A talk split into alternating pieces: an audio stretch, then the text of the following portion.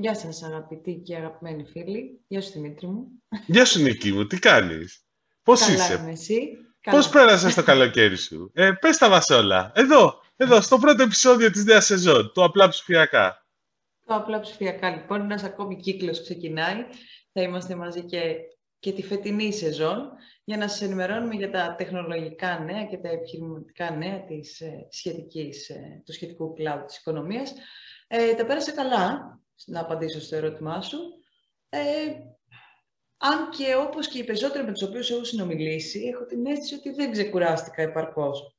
Ε, Δεν ξέρω εγώ, εσύ. νομίζω, εγώ νομίζω ότι οι περισσότεροι ξεκουράστηκαν μεν χρονικά, αλλά αυτή τη στιγμή δεν έχουν συνέλθει, δηλαδή ε, βάζω και τον εαυτό μου μέσα, μετά από 15 μέρες και κατάφερα λίγο να αρχίσω να συγκεντρώνομαι και να αρχίσω να δουλεύω και γι' αυτό και εμείς καθυστερήσαμε και λίγο να ξεκινήσουμε έτσι την εκπομπή ε, αυτή την ε, σεζόν, είπαμε να το αφήσουμε λίγο, γιατί έβλεπα και εγώ πολύ κόσμο ο οποίος δεν ήταν. Είμαστε εδώ πέρα, με την, εγώ είμαι με την καρέκλα με αυτή της Anda Seat, έτσι να είμαστε άνετα. Εγώ στο Ε, επόμενο επεισόδιο. στο επόμενο επεισόδιο, ναι, εντάξει, οκ. είναι, Είχαμε πρέπει κάτι, να- είναι αυτή η έλλειψη συγκέντρωσης ε, η οποία ανέφερες ακριβώς πριν. Εντάξει, θα Ε, μπο- μας δημιούργησε κάτι τεχνικά προβλήματα ναι, εντάξει. για να μην Και- αλλάζουμε κιόλας. Ναι, εντάξει. Φέτος πιστεύουμε ότι θα, είμαστε, θα είναι πιο περιορισμένα τεχνικά προβλήματα. Έχουμε κάποιες ιδέες για το πώς θα κα- εξελίξουμε και την εκπομπή στο προσεχές μέλλον και θέλουμε και το δικό σας feedback λοιπόν των ε, όσων μας ακούνε, μας παρακολουθούν είτε, στο, είτε μέσα από το site του MoveGR, είτε μέσα από το YouTube, είτε από το Spotify, το Google Podcast, το Apple Podcast, όπου και αν μας πα- ακούτε ή μας βλέπετε. Θέλουμε και τα σχόλιά σας, τα δικά σας και γενικώ το feedback σας και Και υποσχόμαστε αν ότι γενι- θέλετε κάτι να, συγγνώμη, να προσθέσετε, ήθελα να πω, έτσι, να προσθέσουμε εμείς δηλαδή, να μας το πείτε. Πάντως ήταν δυνατό το καλοκαίρι, έτσι δεν είναι. Είχαμε έναν Αύγουστο αρκετά δυνατό με το Ήταν deal έναν της- Αύγουστο, ναι, αρκετά. Πολύ, πολύ δυνατό, Δημήτρη μου. πολύ δυνατό, γιατί είπαμε τα μπάνια του λαού να ξεκουραστούμε κι εμείς λιγάκι, αλλά τελικά με την ευλογία της Παναγίας, όπως μου είπε Στέλχος. και τη δύναμη της Έγινε δεν και είναι... αυτό. ναι, ναι, έγινε και αυτό το deal. Ναι. και ολοκληρώθηκε. Ενώ αρχικά πιστεύαμε ότι θα, θα έρθει, θα είναι φθινοπορεινό το αεράκι που θα το φέρει. Τελικά ήρθε κατά ναι. καλό καιρό, στο peak της σεζόν. Εντάξει, κοίταξε, Εντάξει, αυτό είναι μεγάλες το... ανακατατάξεις έρχονται Ναι. στη συγκεκριμένη αγορά και γενικότερα έχει πάρα πολύ κινητικότητα στον κλάδο εν γένει και λόγω του, των έργων που βγαίνουν σταδιακά από το Ταμείο Ανάκαμψης. Και Ναι, γι' αυτό αρχίζει και νομίζω ξύνεται. ότι ναι, έχουμε και τον καλεσμένο μας που θα μας τα πει καλύτερα. Ναι, έχουμε ένα, μια εταιρεία μαζί μας, κάτσε να αρχίσω να τον... Να τον... Όχι ολόκληρη. Τι; Το διευθύνοντα σύμβουλο. ναι, το Διευθύνοντα Σύμβουλο έχουμε. Λοιπόν, έχουμε μαζί μας ε, τον ε, Δημήτρη το Δάφνη, ο οποίος είναι ο πρόεδρος και διευθύνων σύμβουλος ε, της ε, Cosmos Business Systems, η οποία είναι μια εταιρεία η οποία, έχει, που- η οποία ασχολείται πολύ ενεργά τα τελευταία 25 χρόνια με τον τομέα των έργων πληροφορικής και επικοινωνιών. 25 χρόνια δεν είναι, Δημήτρη, ή κάνω λάθος. Ή είστε 35. περισσότερα. 35. 35. 35. Ε, έχω χάσει την μπάλα τόσο πολύ. Μπράβο μου, συγχαρητήριά μου. οκ. Ε, είσαι νέος γι' αυτό. Είμαι νέος. Σιγά ρε παλιέ, εντάξει, και δεν μεγάλωσες και τόσο. Τι είπα, την υπομονή. Λοιπόν, 35 χρόνια είναι σίγουρα τεράστια εμπειρία. Οπότε θα έχουμε πολύ ωραία και ενδιαφέροντα πράγματα να συζητήσουμε, να σας καλωσορίσουμε. Ε, λοιπόν, Δημήτρη, σε ευχαριστούμε πολύ που ανοίγεις έτσι την, ε, την καινούργια σεζόν του Απλά Ψηφιακά εδώ πέρα. Και λίγο για να μπούμε, πες μας λίγο πώς έχει ξεκινήσει η Cosmos Business Systems φέτος. Δηλαδή, ποια είναι η πορεία φέτος το 2021. Έτσι. Το... Καταρχάς ευχαριστώ για την πρόσκληση και εύχομαι καλή σεζόν ε, τώρα που ξεκινάει. Να πάμε με τα σχολεία ουσιαστικά, έτσι, σαν, τη νέα σχολη... σαν τη νέα σχολική χρονιά. Ουσιαστικά. Έτσι πάει. Ναι, λες καλό χειμώνα. Είναι νομίζω μεγάλη βλακιά να λες καλό χειμώνα, αλλά τέλος πάντων.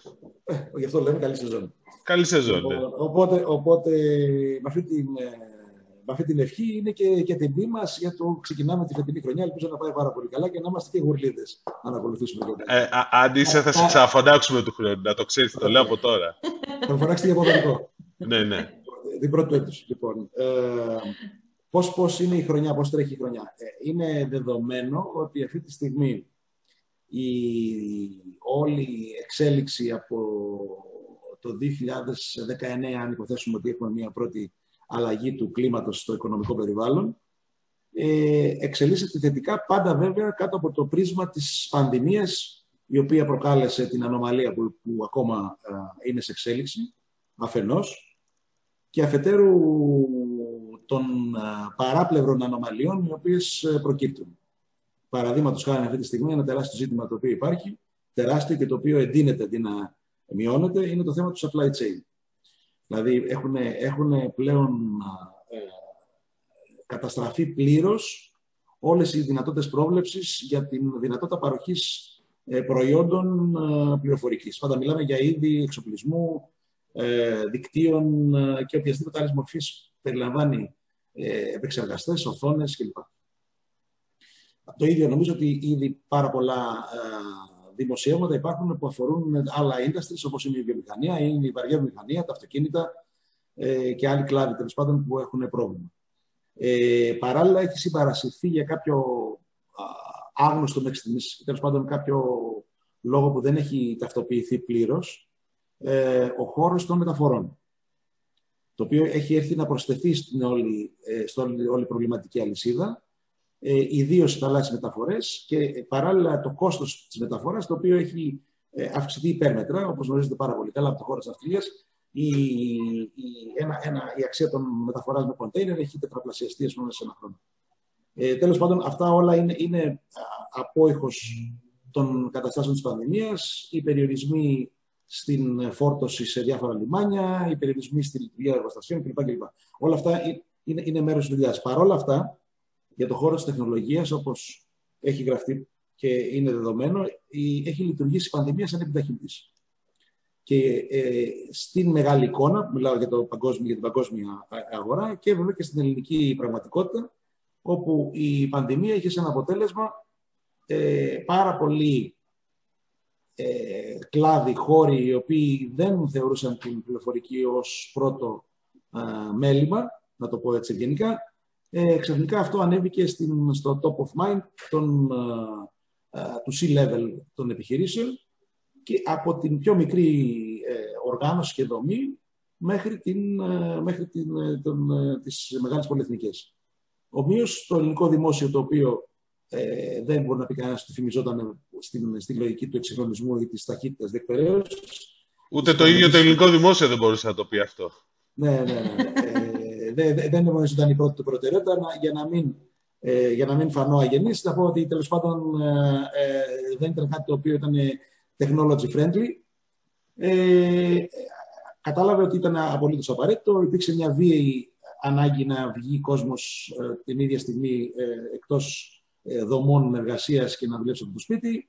Ε, επιβαρύνθηκαν τα δίκτυα επικοινωνιών, επιβαρύνθηκαν οι, οι ίδιοι οι εργαζόμενοι όντας υποχρεωμένοι να κάνουν πράγματα που δεν τα είχαν κάνει μέχρι τώρα και από την άλλη πλευρά συνετέλεσε στο, στο να αναγκαστεί επιτέλους ε, με βίαιο τρόπο, αλλά ήταν και όριμη η κατάσταση, δηλαδή ενώ ότι η δίκηση είχε θέλει να το κάνει, και ενώ ευθέως δηλαδή ότι η διοίκηση ε, Πιαρακάκη ε, ήθελε να είχε στο πλάνο της να εξυγχρονίσει το, το κράτος και βρήκε την ευκαιρία αυτή να κάνει πράγματα που παραδείγματος χάρη από την απλή δήλωση του περίφημου νόμου 105 ή ε, όπως λέγεται τώρα τέλος πάντων, ε, μπορέσαμε να απαλλαγούμε από το να πηγαίνουν για μια απλή δουλειά στο ΚΕΠ και να περιμένουν ουρά Λοιπόν, θέλω να πω ότι όλα αυτά ε, ήταν, ήταν, λειτουργήσαν θετικά για την τεχνολογία. Τώρα, ε, τι έχει γίνει για την εταιρεία τη δική μας και το 2020 το οποίο έκλεισε πριν από 8-9 μήνες ε, ήταν πάρα πολύ καλή χρονιά. Ήταν η καλύτερη χρονιά ever που έχουμε κάνει. Η, mm. εταιρεία, ναι, η εταιρεία έκλεισε σε ένα ε, τζίρο συνολικά ε, ενοποιημένο 40 εκατομμύρια ευρώ από περίπου 30 και αυτή τη στιγμή φέτος ευελπιστούμε ότι θα είμαστε στην περιοχή των 45 ή κάτι παραπάνω από αυτό. Και ίσως και λίγο καλύτερα. Αν, εάν το supply chain επιτρέψει και δεν έχουμε και άλλες καθυστερήσεις, γιατί με, με λύπη σας ανακοινώνω ότι αυτή τη στιγμή ε, οι παραγγελίες που μπαίνουν στα συστήματα των πολυεθνικών δίνουν πρώτη ημερομηνία παράδοσης στις Απρίλιο του 2022. Οπότε ήδη έχει συμβάνει συναγερμός, πανικός ε, και, συ, και συνδυαστικά με την αύξηση των τιμών. Έτσι, γιατί αυτά όλα έχουν, έχουν μια ήδη προαναγγελία για τρομακτικές αυξήσεις ε, στις τιμές των ειδών και περίεργο πώς έχουμε και μεγάλες αυξήσεις στο λογισμικό, το οποίο θεωρητικά λόγω του cloud ε, και λόγω των ε, υποτίθεται νέων δομών θα έπρεπε να είναι πολύ να, να φτηνένει. Εδώ παρατηρώ με λύπη ότι η βασική πάροχη παγκόσμιου ίντερνετ, παγκόσμιου cloud τέλος πάντων, ε, ανακοινώνουν αυξήσει τιμών οι οποίες δεν συνάδουν με τη λογική της μείωσης του κόστους ή της εξοικονόμησης πόρων. Δημήτρη, κάτσε. Τι εννοείς, αυξάνονται οι τιμές στις cloud υπηρεσίες ή στο software; Αυξάνονται οι τιμές στις cloud υπηρεσίες. Αυξάνονται οι τιμές στα, ε, στα margins τα οποία οι πολυεθνικές κρατάνε για τον εαυτό τους. Αυξάνονται ή αντίστοιχα μειώνονται για τους συνεργάτες τα περιθώρια τα οποία έχουν για να μπορούν να παράσχουν υπηρεσίες ή να μεταπολίσουν συγκεκριμένα αντικείμενα. Ε, μειώνονται, το, το, μειώνονται τα, οι, οι σουίτες ειδών λογισμικού, ε, οι οποίες αυτή τη στιγμή ε, ήταν, είχε δικαίωμα ο, ο οποιοδήποτε ε, χρήστης να αγοράσει σαν μόνιμη άδεια. Να μην χρειάζεται να την πληρώνουμε κάθε χρόνο ή κάθε μήνα με, με, μια δόση, η οποία μπορεί να είναι μικρή επί της αρχής, αλλά όταν την κάνεις project σε πενταετία μπορεί να έχεις πληρώσει δύο, τρεις, τέσσερις, πέντε φορές. Όλα αυτά λειτουργούν αυτή τη στιγμή σε, στην, στην, ε, στον άξονα της αύξησης του κόσμους γενικότερα. Το οποίο, ειδικά στο λογισμικό, δεν θα έπρεπε να... Δηλαδή, δεν μου προκύπτει εμένα από κάπου κάποια αλλαγή στην, στο κόστος. Το, το κοντέινερ ανέβει και το ξέρουμε είτε μεταφέρεις χίδιν ήδη, είτε μεταφέρεις αυτοκίνητα, είτε μεταφέρεις υπολογιστές, από τις 6.000 δολάρια είναι στις 36. Οπότε αυτό είναι Το, το λογισμικό, το οποίο υποτίθεται ότι έχεις κάνει και τις αποσβέσεις σου, δεν έχω καταλάβει γιατί ε, μια εφαρμογή ας πούμε, μπορεί να κρυβαίνει τόσο πολύ ή να, ή να καταργείται η φτηνή σου ήττα και να μένει μόνο η ακριβή η οποία είναι online. Τέλος πάντων, αυτά θα τα δούμε, είναι, είναι τεχνικές λεπτομέρειες. Η μεγάλη λοιπόν ε, η, η, μεγάλη εικόνα, όπως είπα και προηγουμένως, είναι η εξής. Αυτή τη στιγμή η πληροφορική και η τεχνολογία είναι σε, θετικό, σε, θετικό, ε, σε θετική κατεύθυνση. Υπάρχουν ανακοινωμένα ήδη εδώ και ε, τουλάχιστον ε, 12 μήνες οι προθέσεις κάτω από την ε, ψηφιακή βίβλο ε, οι οποίες δημιουργούν την, ε, μια εφορία ότι θα έχουμε μια πολύ ε, καλή περίοδο που θα ακολουθήσει. Και από την άλλη πλευρά, η, η προσδοκία αυτή τη στιγμή βρίσκεται σε πολύ ψηλό επίπεδο από όλες τις εταιρείες του χώρου. λοιπόν, Άρα λέμε ότι αυτός ο ανωδικός ρυθμός και το θετικό πρόσημο και για σας υπολογίζεται, εκτιμάται ότι θα συνεχιστεί ε, και για το κλείσιμο της χρονιάς αλλά και την επόμενη, το 2022. Ποια είναι τα πλάνα σας λοιπόν όσον αφορά το άμεσο μέλλον, πού, πού θα κινηθείτε, γιατί βλέπουμε και πάρα πολλούς ε, διαγωνισμούς ας πούμε να προκύπτουν με την ψηφιακή βίβλο που πάτε κι εσείς. Οπότε ποιος ο στόχος, ποια τα πλάνα; Ε, τα, τα πλάνα είναι προφανές ότι όταν με βάση το μέγεθος της εταιρείας και το footprint που έχουμε στην ηλικία αγορά, θεωρούμε ότι είμαστε ένας από τους key players, ε, από τους παρόχους τεχνολογίας στην, ε, στην, στην, στον ελλαδικό χώρο και στην Κύπρο, βέβαια, που έχουμε μεγάλη δραστηριότητα. Επομένως... Λέτε γιατί είστε. ναι, εντάξει, θεωρούμε. λοιπόν, αυτό το οποίο α, περιμένουμε λοιπόν είναι ότι θα έχουμε ένα αντίστοιχο μερίδιο και καταβάλουμε κάθε προσπάθεια ώστε να μπορούμε να είμαστε όσο μπορούμε περισσότερο αποτελεσματικοί, ώστε να αποκτήσουμε μεγαλύτερο, μεγαλύτερο, όσο εδώ μεγαλύτερο μερίδιο στην αγορά.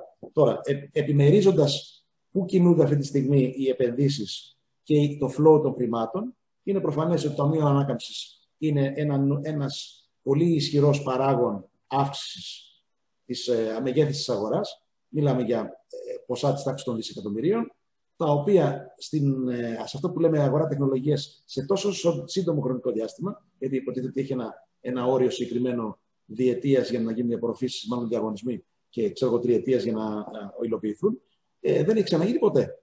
Άρα είμαστε μπροστά σε μια πολύ νέα και πολύ ενδιαφέρουσα περίοδο από πλευράς πρόθεσης επενδύσεων.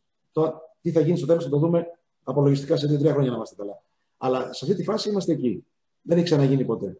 Τώρα, ε, σε επίπεδο υποδομών, πρέπει αυτοί που θέλουν να συμμετάσχουν πρέπει να μπορούν να τα υποστηρίξουν.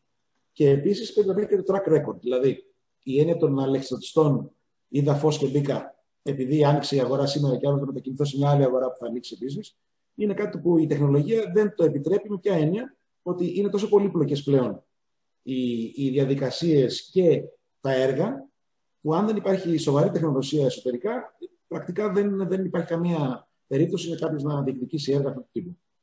άρα, άρα εκεί είναι. Ο ιδιωτικός τομέας, να πω, να πω και αυτό για τον ιδιωτικό ναι. τομέα, το οποίο δεν θα το ξεχάσουμε, ε, θα δεχθεί μια πολύ, ένα πολύ δυνατό injection από πλευράς ε, εξυγχρονισμού και ψηφιακού μετασχηματισμού, γιατί μέσα το RRF έχει ε, πρόνοιες, αυτό που έχει υποβληθεί από την ελληνική κυβέρνηση, να ενισχυθούν και οι επιχειρήσεις με τη μορφή direct επιδοτήσεων τρόποντινά, ώστε να εξυγχρονίσουν τις υποδομές τους.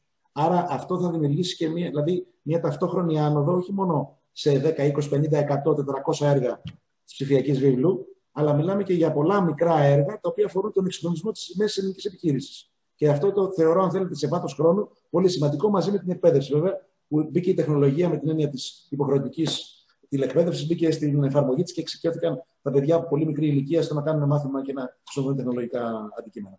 Ε, άρα, Δημήτρη, αυτό που λες είναι ότι δεν, το Ταμείο Ανάκαμψης που λέμε, τα έργα του Ταμείου Ανάκαμψης δεν είναι μόνο για το δημόσιο, αλλά είναι και ιδιωτικός τομέας που έχει πολύ ενδιαφέρον για τις ελληνικές εταιρείες πληροφορικής και ψηφιακών τεχνολογιών. Σωστά; 100%. Υπάρχει όσες, κάτι. Όσες, είναι μέσα, όσες είναι έχουν footprint.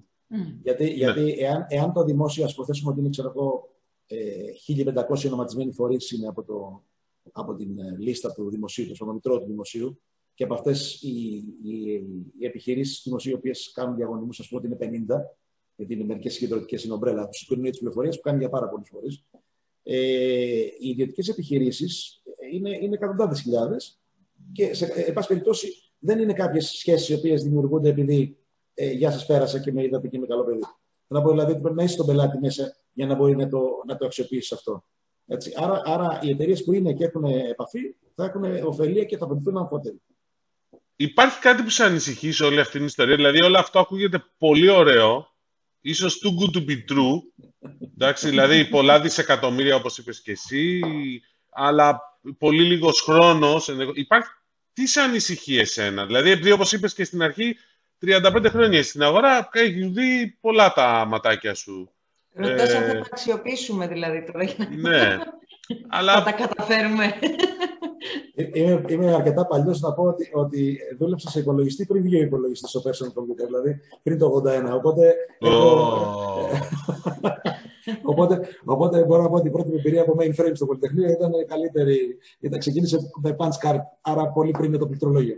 Punch cards. Φίλε, ναι. στο Ελληνικό Μουσείο Πληροφορικής πρέπει να βλέπεις πλέον μόνο αυτά. Ε, ε, κι όμως. Λοιπόν, αυτό το οποίο ε, για να απαντήσουμε τώρα για το τι, πώς ακριβώς θα εξελιχθεί ε, και ποιοι είναι οι κίνδυνοι που, που ελοχεύουν σε όλη την ιστορία αυτή. Όπως πάντα συμβαίνει στα πράγματα και στα έργα, υπάρχει ο σχεδιασμός ε, και υπάρχει και η υλοποίηση. Και προφανέστατα στην προκειμένη περίπτωση είναι και συνεχεία η συντήρηση των έργων. Άρα λοιπόν και τα τρία αυτά πρέπει να συνεπάρξουν για να έχουμε ένα θετικό αποτέλεσμα σε βάθος χρόνου. Γιατί θα θυμίσω επίσης ότι η, η ελληνική εμπειρία, την οποία αν την συμπυκνώσουμε την τελευταία 20 ετία που ας πούμε υποτίθεται ότι υπάρχει μια πιο δομημένη κατάσταση στα έργα δημοσίου με την κοινωνία της πληροφορίας το 2001 κλπ. Ε, έχει δείξει ότι υπήρξαν πολλές περιπτώσεις, οι οποίες απλά έργα έγιναν για να γίνουν και έμειναν στο ράφι. Έτσι. Γιατί δεν είχε, υπήρχε πρόνοια της συντήρησης. Ε, το ελληνικό δημόσιο δεν είχε, όπως θα θυμόσαστε, ε, ειδικά εσύ που είσαι και λίγο παλιός, εντάξει, δεν είσαι τόσο νέος, αλλά θα θυμάσαι ότι ήταν πάγιο αίτημα των επιχειρήσεων του κλάδου, όταν βγαίνει ένα έργο, να περιλαμβάνει και κάποιο ε, ε κεφάλαιο ή προπολογισμός του κράτους της έννοιας της συντήρησης των έργων πληροφορικής. Δηλαδή, δεν είναι ένα έργο το έφτιαξα το 2015 και αυτό τσουλάει μόνο του μέχρι το 2050. Ισχύει. Λοιπόν, και δεν είχαν κονδύλι, δεν υπήρχε στο γραμμή του προπολογισμού κονδύλι που έλεγε συντήρηση πληροφορικών συστημάτων. Δηλαδή, ήταν τρελό έτσι. Λοιπόν, ε, άρα, οι κίνδυνοι. Οι κίνδυνοι είναι πρώτα απ' όλα το να, να, να πραγματοποιηθούν τα έργα, δηλαδή να βγουν οι προκηρύξεις, οι οποίες να έχουν τη δομή και τη μορφή που πρέπει να έχουμε για να, για να γίνουν τα έργα της συγκεκριμένα. Λίγο πολύ το τι θέλουμε, να, τι θέλουμε να κάνουμε, το ξέρουμε. Υποτίθεται ότι έχει, έχει αποτυπωθεί στην ψηφιακή βίβλο και στο, στην πρόταση της κυβέρνησης για το Ταμείο Ανάκαμψης. Ε, συν το ΕΣΠΑ, βέβαια, το οποίο είναι μια επίσης μεγάλη πηγή χρηματοδότησης όλων αυτών των πραγμάτων. Λοιπόν, τώρα, το, η, στη φάση της υλοποίησης, δηλαδή βγάζω διαγωνισμούς, κατακυρώνω διαγωνισμοί, έχω αναδόχους και υλοποιούνται, έχει πολλές παραμέτρους.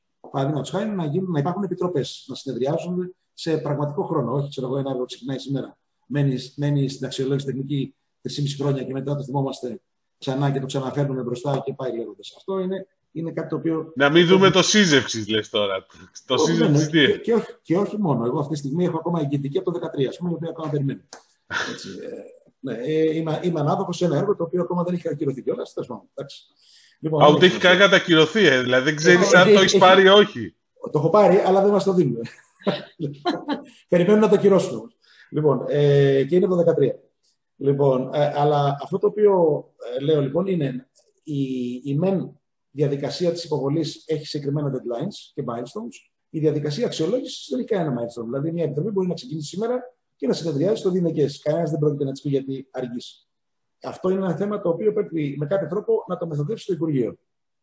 Δηλαδή να βάλει κάποιους κανόνες με βάσεις, με κάποια KPIs, με κάποιο τρόπο με τον οποίο θα λέει: Παιδιά, ξεκινάμε σήμερα. Πρέπει σε τόσο χρόνο να έχουμε το πρώτο πρακτικό, το δεύτερο, το πέμπτο, ανάλογα με το μέγεθος του έργου. Υπάρχουν τρόποι να το, να το επιταχύνει και να υπάρχει και ένα monitoring της εξέλιξης.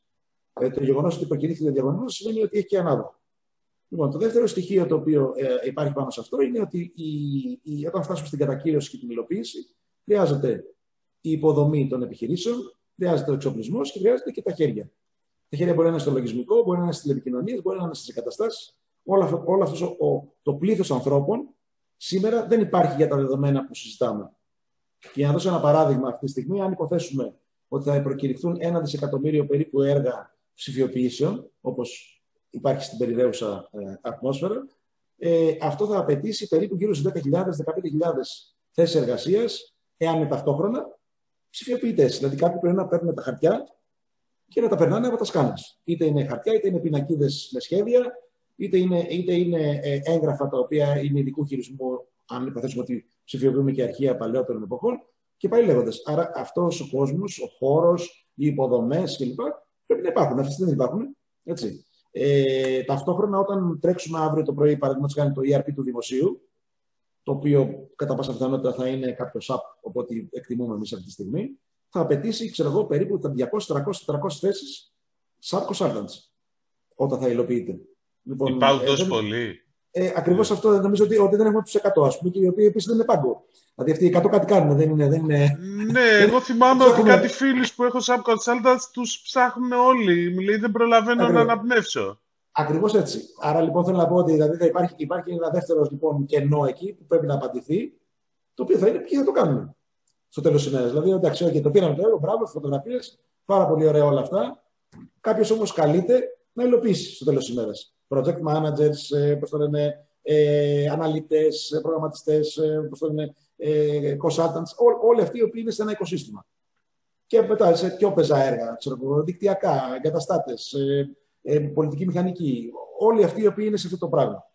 Λοιπόν, άρα αυτό είναι το, το δεύτερο στοιχείο και όλα αυτά ξαναλέω στο, στο συντετριμένο χρόνο. Δηλαδή, έχω ένα, ένα, την υποχρέωση να το κάνουμε σε μία διετία, τριετία. Όλα αυτά συμπυκνώνονται.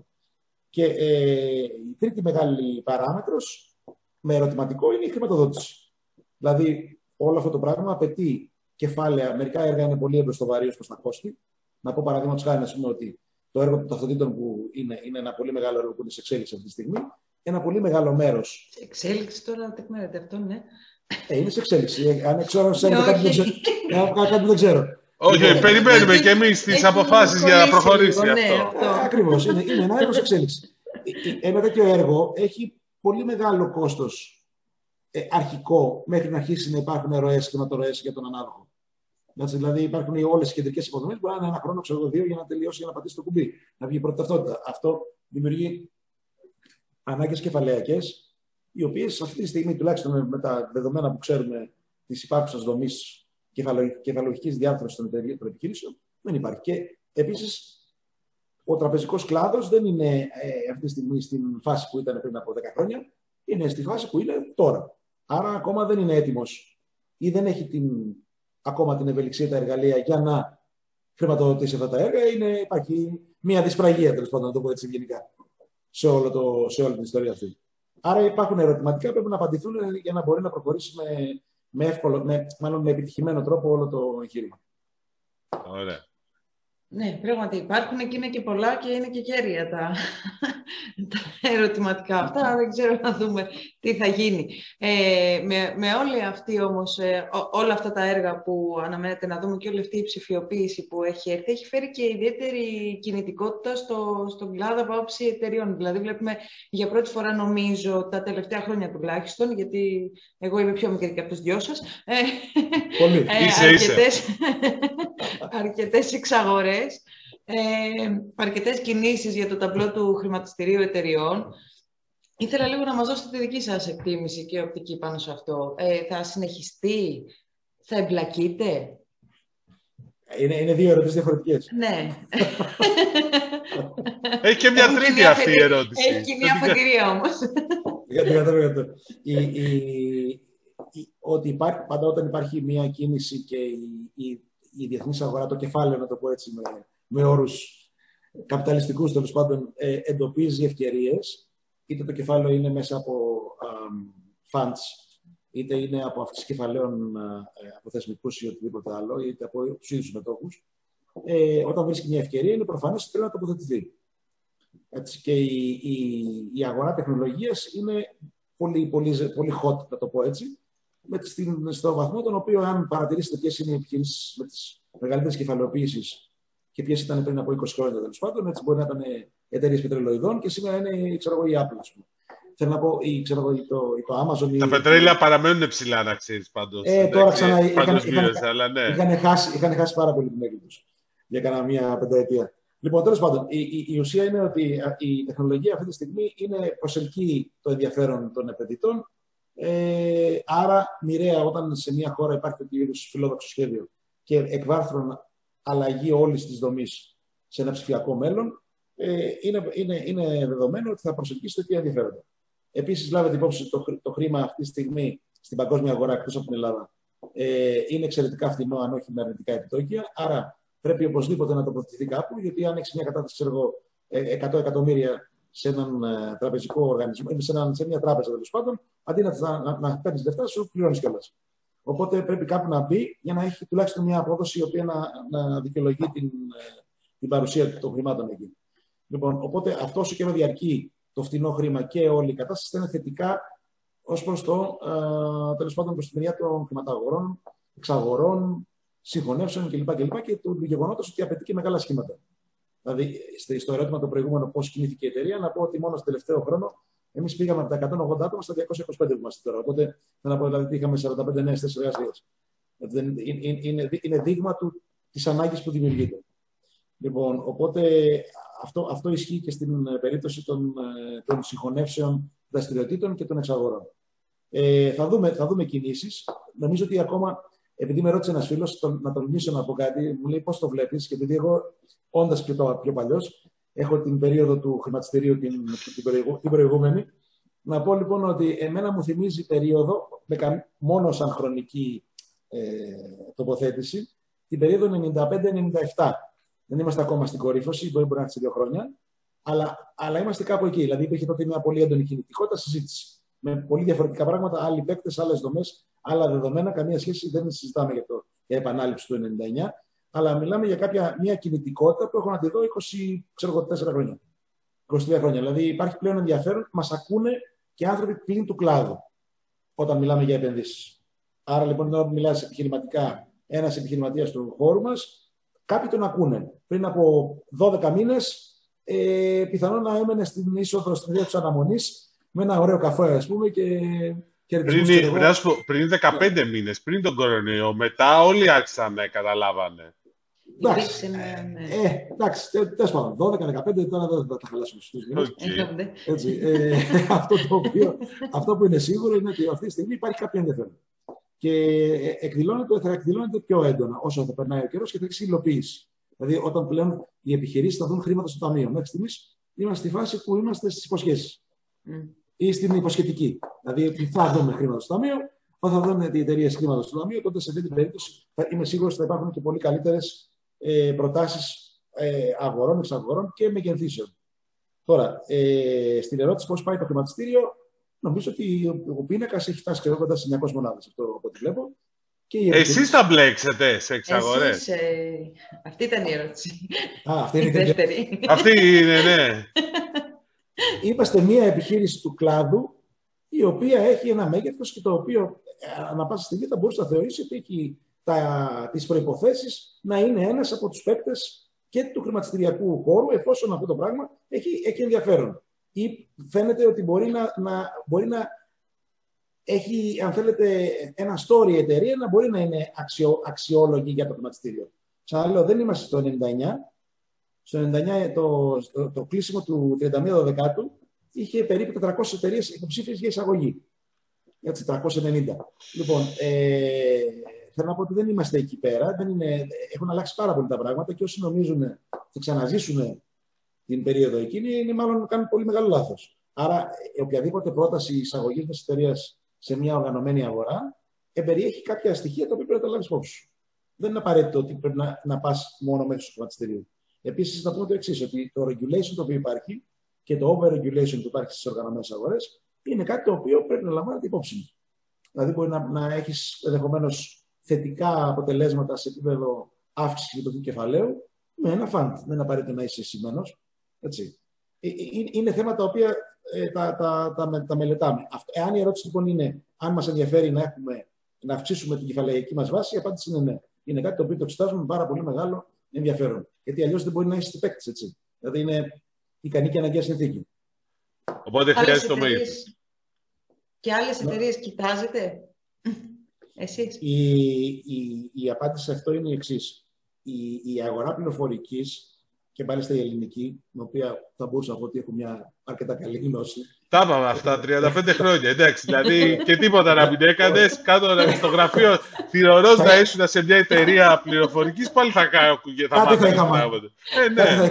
Κάτι θα είχα μάθει. Λοιπόν, ε, επειδή είμαι φιλοπαθής λοιπόν και έχω μάθει κάποια πράγματα, αυτό το οποίο ε, μπορώ να πω είναι το εξής. Υπάρχουν πολύ συγκεκριμένα αντικείμενα τα οποία έχουν μία αξία, αναλόγως της εταιρείας η, οποία θέλει να, η οποία θέλει να είναι η εξαγοραζόμενη και αυτός που εξαγοράζει. Σαν γενικό κανόνα. Δηλαδή, σε πράγματα τα οποία έχεις ανάγκη, να δώσω ένα παράδειγμα, για να μην μιλάμε θεωρητικά. Α πούμε ότι η, δική μας εταιρεία καλύπτει σε ένα ποσοστό, ξέρω εγώ, 75-85-80% των αναγκών, των επιχειρησιακών αναγκών ε, μεγάλων και μεσαίων επιχειρήσεων. Ε, μπορεί να είναι ένας τομέας στον οποίο, ο οποίος βλέπουμε πολύ μεγάλη ανάπτυξη και στον, στον, στον βαθμό τον οποίο θέλουμε την επόμενη γενιά. Δηλαδή, σε μια προηγούμενη συζήτηση που είχαμε και με τον Δημήτρη, είχα πει ότι εγώ βλέπω τα επόμενα χρόνια η πληροφορική να είναι συνδρομητική κατά μία έννοια. Με την έννοια δηλαδή ότι θα έχεις ένα recurrence στα έσοδα. Ε, ο χώρος της ασφάλειας των συστημάτων, που είναι πάρα πολύ ψηλά, είτε είσαι με traditional πληροφορική, η οποία είναι on-premise, είτε είσαι σε cloud, είτε σε υβριδικά, ή οτιδήποτε τέλος πάντων κάνεις, ο χώρος ασφάλειας είναι πολύ σημαντικός. Εκεί, ας πούμε, αν με ρωτάγατε, θα ήταν ένα, ένα από τους χώρους που θα μας ενδιαφέρε να έχουμε μια καλή συνεργασία. Την οποία επιτυχάνεται αυτή τη στιγμή σε, σε επίπεδο συνεργασίας, όχι σε επίπεδο μετοχικό. Δηλαδή, έχουμε συνεργασία στο τομέα αυτό. Ο χώρος του λογισμικού ενδεχομένως, κάποια πολύ εξειδικευμένα αντικείμενα. Μπορείς να το GIS, παραδείγματος χάρη, το οποίο μπορεί να χρειάζεται ε, ενίσχυση για κάποια έργα τα οποία θα βγουν με για πληροφορική. Ε, ή αύριο μπορεί να είναι ο χώρος τη έξυπνη γεωργίας, όπου χρειάζεται κάποιο ειδικού τύπου ε, τεχνολογίες με κάποιες εταιρείες που έχουν κάνει ήδη ε, επένδυση ή είναι startups. Θέλω να πω δηλαδή ότι αυτού του είδους η, η αγορά, η, η, κίνηση είναι δυναμική. Δηλαδή δεν, δεν είναι κάτι το οποίο είναι σταθερό και αυτό είναι και, αν θέλετε, και η χαρά της πληροφορικής για αυτούς που είναι ότι, ότι κάθε μέρα είναι διαφορετική από την προηγούμενη. Δηλαδή είναι σίγουρο δεν πλήττεις. Δηλαδή ε, πρέπει να παρα... αλλάζει συνεχώς η πίστα, να το πω έτσι. Το μοτίβο είναι άλλο πράγμα κάθε μέρα. Είναι διαφορετικό αυτό που κάνεις χθες. Λοιπόν, ε, και πρέπει να το παρακολουθήσει. Αν δεν, παρακολουθείς, δεν έχεις δυνατότητα να το παρακολουθήσεις εκτός αγοράς. Άρα όλα αυτά σημαίνουν ότι, ότι ε, γενικά ναι, κοιτάμε συνεργασίες. Τώρα, αν αυτές έχουν μετοχική σχέση, έχουν σχέση ε, MOU, έχουν σχέση ε, bonding, ας πούμε, οτιδήποτε άλλο, αυτό μπορεί να το, να το εξετάζεται κατά περίπτωση σε βάθος χρόνου. Ωραία. Δημήτρη, σε ευχαριστούμε πολύ για το χρόνο σου. πάρα πολύ. Γιατί βλέπω ότι και ευχαριστούμε πολύ ενδιαφέροντα για αυτά που είπες και ειδικά το τελευταίο και νομίζω ότι θα έχουμε πολλά να πούμε και στο προσεχές μέλλον για την κόσμος. Ε, και, και ελπίζουμε να αποδειχτεί σε γουρλής. Αυτό έχω να πω εγώ. Και σε ευχαριστούμε. Λοιπόν. Και εγώ το πιστεύουμε, δεν το ελπίζουμε. Το πιστεύουμε, και ευχαριστούμε ναι. πολύ. Λοιπόν, Καλή συνέχεια. Καλή συνέχεια. Γεια, γεια. Ε, Ωραία, πράγματα, κινητικότητα πράγματι, κινητικότητα μεγάλη στην αγορά της πληροφορικής και μόλις την προηγούμενη εβδομάδα είχαμε και άλλες ανακοινώσεις για την performance, λέω. Δεν ξέρω αν τα... Ναι, για το χρηματιστήριο. Ναι. ναι, ναι, κάνεις γέφυρα τώρα για το χρηματιστήριο, ναι, γιατί είχαμε την performance που οδεύει προς την κύρια αγορά του χρηματιστηρίου Αθηνών ναι, ναι. Ε, σήμερα είναι η Γενική Συνέλευση των Μετόχων, έτσι, όπου θα συζητήσουμε τα συγκεκριμένα πράγματα για την αύξηση μετοχικού κεφαλαίου και για την πρόθεση τη, να προσλάβουν η Χρηματοοικονομικό Σύμβουλο που θα μεθοδεύσει τη διαδικασία για την είσοδο από την εναλλακτική στην κυρία αγορά. Καλά, εντάξει, δεν νομίζω ότι... Αλλά εσύ έχεις και άλλες πληροφορίες. Καταρχήν νομίζω ότι θα γίνει σίγουρα αυτό, γιατί με ποια έννοια, ότι αν δι...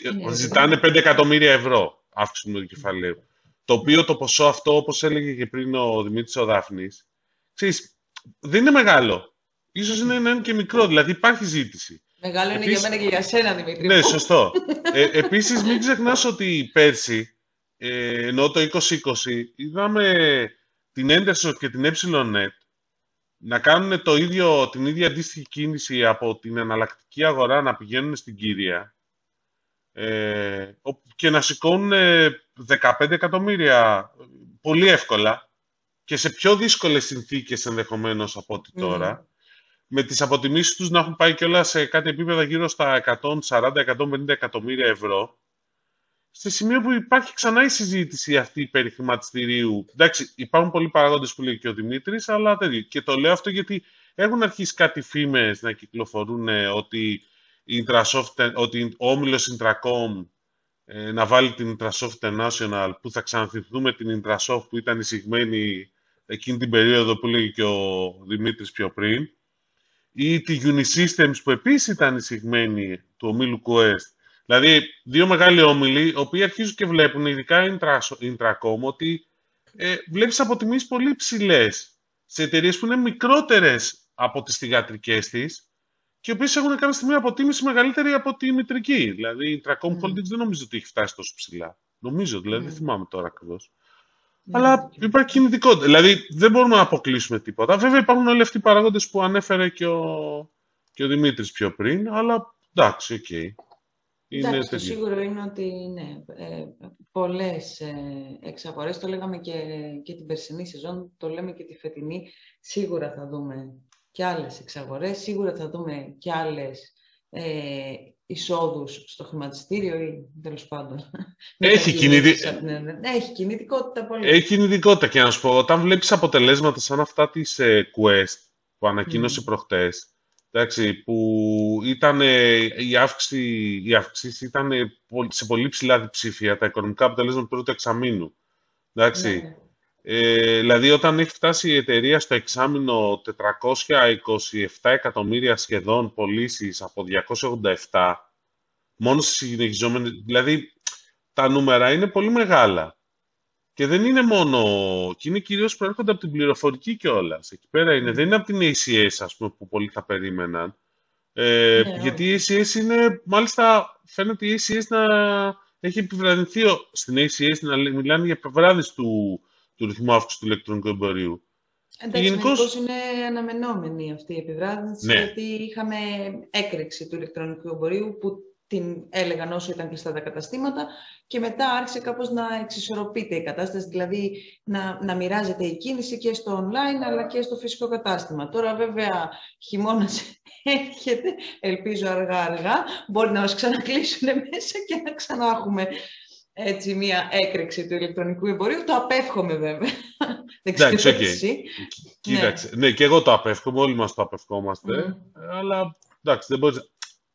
Κοίταξε, το γεγονός ότι πάμε πάρα πολύ στο κομμάτι αυτό του, του ηλεκτρονικού εμπορίου είναι δεδομένο. Δηλαδή και η CS προχωράει σε επένδυση, έκανε μια επένδυση 12 εκατομμύρια για το κέντρο διαλογής. Ε, τα ΕΛΤΑ ανακοίνωσαν ότι... Γενικά βλέπουμε, ναι, ότι υπάρχει προς αυτό το... Έχει κινητικότητα, αλλά... Ρομποτικά αυτο, α, αυτόνομα, αυτοματοποιημένα συστήματα αυτόνομα, λέω, συγγνώμη, μπερδεύτηκα. Αυτοματοποιημένα, ώστε... αυτόνομα είναι το επόμενο βήμα. Ναι, ναι. Αυτοματοποιημένα, τους ώστε να μπορούν να διαχειριστούν τον όγκο, γιατί είδαν και έπαθαν. Δηλαδή, υπήρξαν πάρα πολλά. Αν είδες και τις πρόσφατες εκθέσεις, ε, την ετήσια έκθεση του, του καταναλωτή, ε, που, που έριξε τεράστια παράπονα από τους καταναλωτές που αφορούσαν τις εταιρείες ταχυμεταφορών. Οπότε κάτι πρέπει να κάνουμε προς αυτή την κατεύθυνση. Είναι επενδύσεις που σχεδιάζονταν από πριν βέβαια, αλλά νομίζω ότι θα δούμε περισσότερες προς αυτή την κατεύθυνση και αυτές έχουν ήδη επιταχυνθεί. Λοιπόν, ε, κοίταξε, η Quest πάντως είναι και από τις εταιρείες που κάνουν, ε, που κάνουν αρκετές κινήσεις εξαγορών και τέτοια. Και αν και βέβαια η μεγαλύτερη εξαγορά είναι αυτό που αναφέραμε στην αρχή, δηλαδή το, το Wind Nova. Ότι η Wind ε, υπήρξε συμφωνία μεταξύ των μετόχων της Wind και της United Group που έχει United Group την Nova να αγοράσει United Group την Που Wind. είχε τη Fortnite. Που είχε τη Fortnite. Εντάξει, μην τα μπερδε, τώρα μπερδευόμαστε. Εντάξει, τώρα, να σου πω, Όχι, έχω, ναι. έχω Τέλος δηλώσει... πάντων, να το έχουμε στο όνομα μας Wind Nova Fortnite 1. ναι, κάπως έτσι, ναι. Αυτό κοίταξε, είναι. ε, εγώ έχω πει ότι η Wind και Fortnite, τα storyline τους θα μπορούσαν να κάνουν δύο-τρεις σεζόν σε σειρά στο Netflix για πλάκα. Το Εντάξει, είπαμε και για- πέρυσι, είπαμε να το γράψεις, αλλά βλέπω ολόκληρο καλοκαίρι πέρασε και εσύ τίποτα. Μου ήρθες εδώ με άδεια τα τετράδια. Λοιπόν, μην κάνουμε Ξεκουραζόμουν. δουλίτσα, Δημήτρη μου, έτσι. Ναι, εντάξει, σωστό. Ε, Θα ξεκινήσω τώρα να αρχίσω να γράφω. Πάντως είναι, κοίταξε, θα καταλήξω. Ναι, και το ενδιαφέρον ότι καταλήγουν και οι δύο μαζί. Τώρα σε έξι μήνες από τώρα, εννιά μέχρι να εγκριθούν από τις ρυθμιστικέ αρχές. Αλλά γενικώς ε, είναι. Κοίταξε να εμένα- δεις, σίγουρα αυτές οι δύο εταιρείες θα κάνουν το νούμερο 2 πάροχο στην σταθερή, αλλά και στη συνδρομητική. Και βλέπουμε πλέον την, ε, τον έτερο πάροχο συνδρομητικής στη Vodafone, δηλαδή την Cosmote που είναι ο, ο- στην πρώτη θέση, ε, να αποδυναμώνονται πολύ ε, ξαφνικά, γιατί πρώτον υπάρχει μεγάλη πιθανότητα να μην καταφέρει να ανανεώσει για τα αθλητικά το συμβόλαιο, ας πούμε, ούτως ώστε να αναμεταδίδει τους αγώνες της Fortnite, της Nova ή Vodafone TV. Και υπάρχει Όχι, αυτό και δεν μια- ανανεώθηκε. Ναι, αυτό λέω. Ναι. Λίγοι Α- κάπου πότε. Οπότε από εδώ και έπειτα δεν θα... Η Προβάλλει. Vo- η- αυτό που υπήρξε ανακοίνωση βέβαια στο site της ε, Vodafone ότι Γι' αυτό τα λέω για να μου τα πεις. Ναι, οκ, το κατάλαβα. Λοιπόν, η Vodafone έβγαλε μια ανακοίνωση ότι από 15 Οκτωβρίου σταματάει να παίζει τα Nova Sports. Ωραία, να το θέσουμε έτσι απλά. Μμ. Ε, αυτό οι περισσότεροι... Δεν νο- είναι θα- το HBO. Το HBO που συζητούσε να Δεν έρθει ξέρω αν στην είδες. Ελλάδα. Ναι, γιατί υπήρξε μια ανοιχτή θέση εργασίας. Αν την πήρες πρέφα. Ε, ναι, την πήρα πρέφα, αλλά το HBO κάποια στιγμή ανακοίνωσε τις τελευταίες μέρες ότι δεν θα είναι η Ελλάδα ούτε στο πρώτο ούτε στο δεύτερο κύμα στην Ευρώπη. Ωραία, άρα εντάξει. Άρα Ωραία. μπορεί το HBO Max να ζητήσει να παίξει μπάλα όχι μόνο με τη Vo- το HBO, η, το, η Warner Media που έχει το HBO, να παίξει και με άλλες εταιρείες. Αυτό ίσως.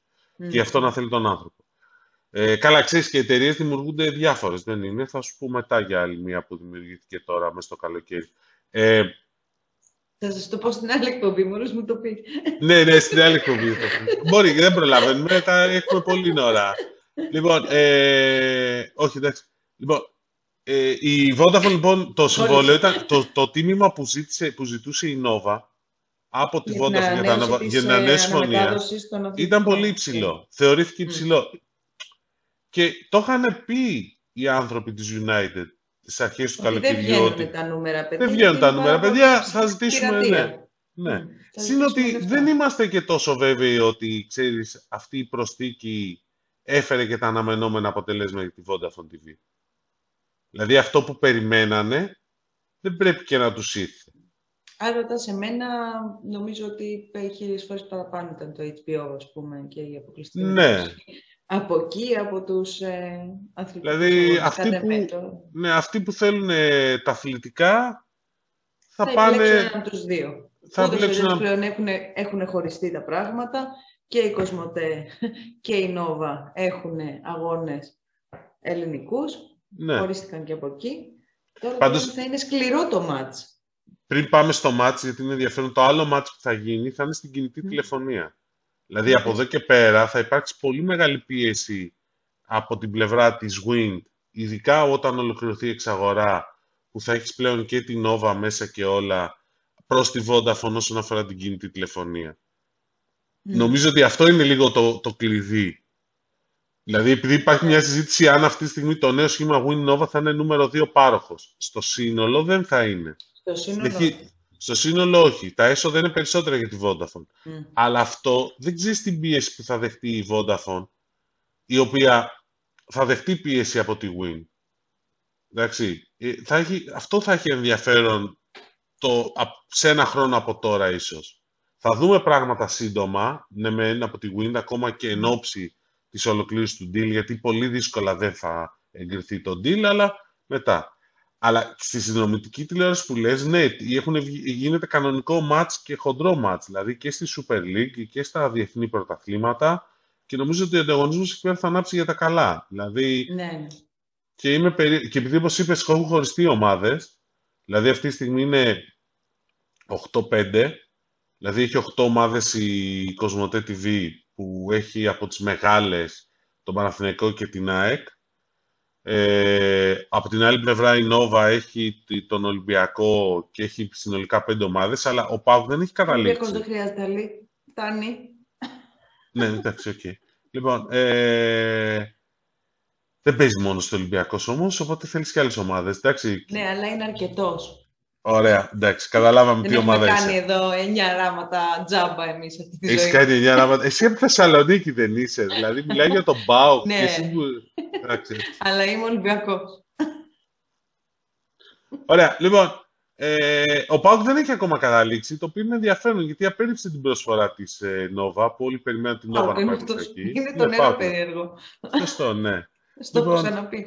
Υπάρχει όμως κινητικότητα περί, δηλαδή και τώρα διάβαζα ότι η Νόβα κυνηγάει τον Ολυμπιακό στο μπάσκετ για την ε, Basket League.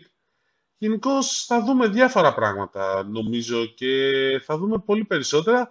Αυτό που δεν ξέρω είναι, ξέρεις, πώς θα εξελιχθεί. Τώρα, τι άλλο έχουμε, Ε, γιατί έχουμε και άλλα πράγματα γενικώ. Έχουμε και άλλα πράγματα να πούμε στους αγαπημένους φίλους ότι επιτέλους ο Alpha Bank, Google Pay, όλε, Mm. μπορείτε να πληρώνετε με το κινητούλι σας. Ναι, αν θέλεις να έχεις το Google Pay, στο- από, αν είσαι πελάτης Alpha Bank, θε- ναι. Βέβαια, για να είμαι ειλικρινής, Μμ. Τώρα εξαρτάται πόσες άρεσε. κάρτες χρησιμοποιείς. Όχι, είναι μια συζήτηση ongoing που υπάρχει, επειδή είναι λίγες οι τράπεζες στην Ελλάδα. Πρέπει να, μόνο αν έχει νόημα το Google Pay ή το Apple Pay, αλλά το Apple Pay δεν έχει άλλη επιλογή στο iPhone, ε, μόνο όταν έχεις ξέρεις, χρησιμοποιήσει για τις συναλλαγές σου πολλαπλές κάρτες, πιστωτικές ή χρεωστικές.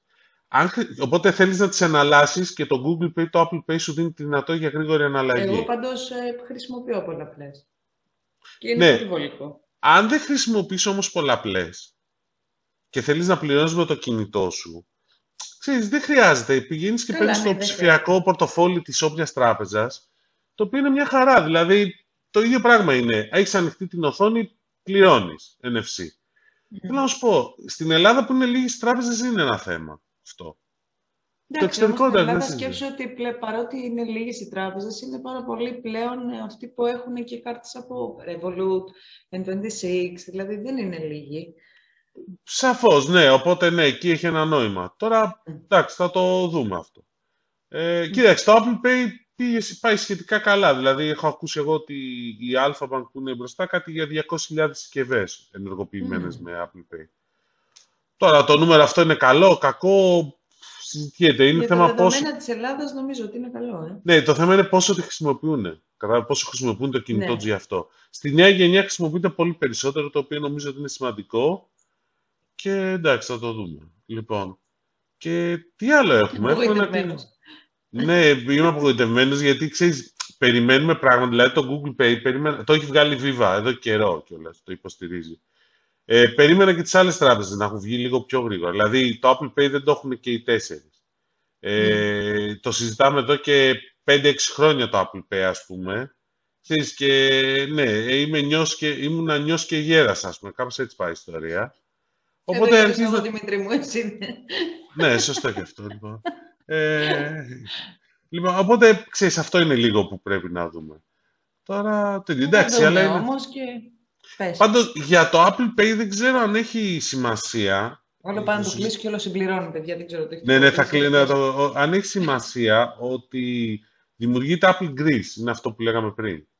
Ναι, για άλλο θηγατρική. πράγμα αυτό βέβαια. Ναι, αυτή η Apple Greece είναι περίεργο πράγμα. Δεν έχει καμία σχέση με τα smartphone και τα λοιπά, ε. Είναι απευθείας. Κοίταξε, δεν έχει καμία σχέση με τα smartphones ποια είναι, ότι δεν, έχει, δεν θα εμπλακεί στην, ε, από ό,τι λένε πληροφορίες, ε, καταρχήν δεν έχει στελεχωθεί και μπορεί να μην στελεχωθεί καν, να έχει έναν άνθρωπο. Mm. Είναι πιο πολύ για να κάνουν πρόθεση των υπηρεσιών. Των υπηρεσιών, ούτως ή άλλως. Δηλαδή, Apple TV... υπηρεσίες ούτως ή άλλως δεν τις είχαν η αντιπροσωπεία εδώ. Όχι, ήταν κατευθείαν έξω. Apple Music, Apple TV Plus, όλα αυτά.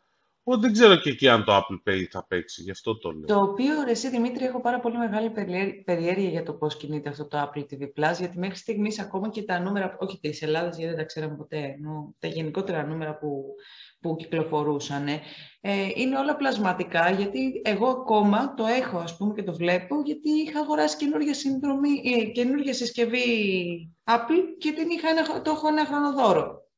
Δεν είμαι ναι. σίγουρη ότι θα τα ανανεώσω, γιατί εγώ προσωπικά. Ε, αλλά πραγματικά θα ήθελα πολύ να μάθω τα πραγματικά νούμερα του Apple TV+. Νομίζω πολλοί θα θέλουν να τα μάθουν. Δεν, τα mm. δεν υπάρχουν πραγματικά, γιατί όπως το πες. Το ναι, έχει πάρει, ναι, το χρησιμοποιείς. Ναι. Θα δεις δύο σειρές. Κατάλαβες; Έχει καλές σειρές, δεν είναι. Δηλαδή, η ε, του sci-fi περιμένω τώρα το Foundation. έχει, ε, δεν έχει ποικιλία. Δηλαδή νομίζω ότι με αυτό που έγινε με την πανδημία, όπου ο κάθε ένας με συνδρομητική τηλεόραση μπορεί να καταναλώσει μία ολόκληρη σεζόν από μία σειρά μέσα σε μία εβδομάδα, ε, και πλέον αυτό έχει γίνει κάπως συνήθεια και δεν το ακούω, το ακούω από πολλούς, ε, αυτό δεν σου προσφέρει το Apple TV, που σου προσφέρει ποιότητα και όχι τόσο μεγάλη... Ναι, εντάξει, εκεί πέρα αρχίζει η συζήτηση πόσες συνδρομές μπορείς να έχεις μέσα στο, σε ένα νοικοκυριό, ε, που διάβαζε ένα άρθρο ενός συναδέλφου από το Bloomberg, νομίζω, που λέγει ότι είχαμε χάσει την μπάλα τόσο πολύ εγώ και η γυναίκα μου, που σε κάποια υπηρεσία είχαμε διπλή συνδρομή. Εντάξει. Αλλά λέει, τις χάσαμε εντελώς γιατί ήταν promotion για ένα μήνα πάρτε το δωρεάν και μετά το ξεχνάγαμε. Λέω, μέσα πρέπει να βγάζουν αρκετά λεφτά οι άνθρωποι για να μην το καταλάβουν, αλλά εντάξει. Λοιπόν, ναι. Αλλά ξέρεις, είναι πεντάρια. Επίσης και συνδρομητικές από αυτά τα ξεχασμένα ναι. Ε, διακοπή συνδρομής. Λοιπόν, και γενικώς ήταν. είναι ένα θέμα, δηλαδή πόσες, δηλαδή λένε ας πούμε θα έρθει το 2022 το Disney Plus ή το HBO Max στην Ελλάδα και ή υπάρχει το Amazon Prime και αρχίζει και λες πόσες συνδρομές θα έχω ρε παιδιά; Θα έχω Vodafone TV, θα έχω Cosmote TV, θα έχω Nova, ε, θα έχω και Netflix, θα έχω πληρώνω και Spotify, πληρώνεις και το, το, πώς το, λένε, το Microsoft 365 ενδεχομένως. Ε, πληρώνουν άλλοι για το cloud, πληρώνουν για το Apple iCloud, για το Google Cloud. Και ξαφνικά λοιπόν χάνεις την μπάλα εντελώς. Okay, οπότε είναι ένα θέμα αυτό.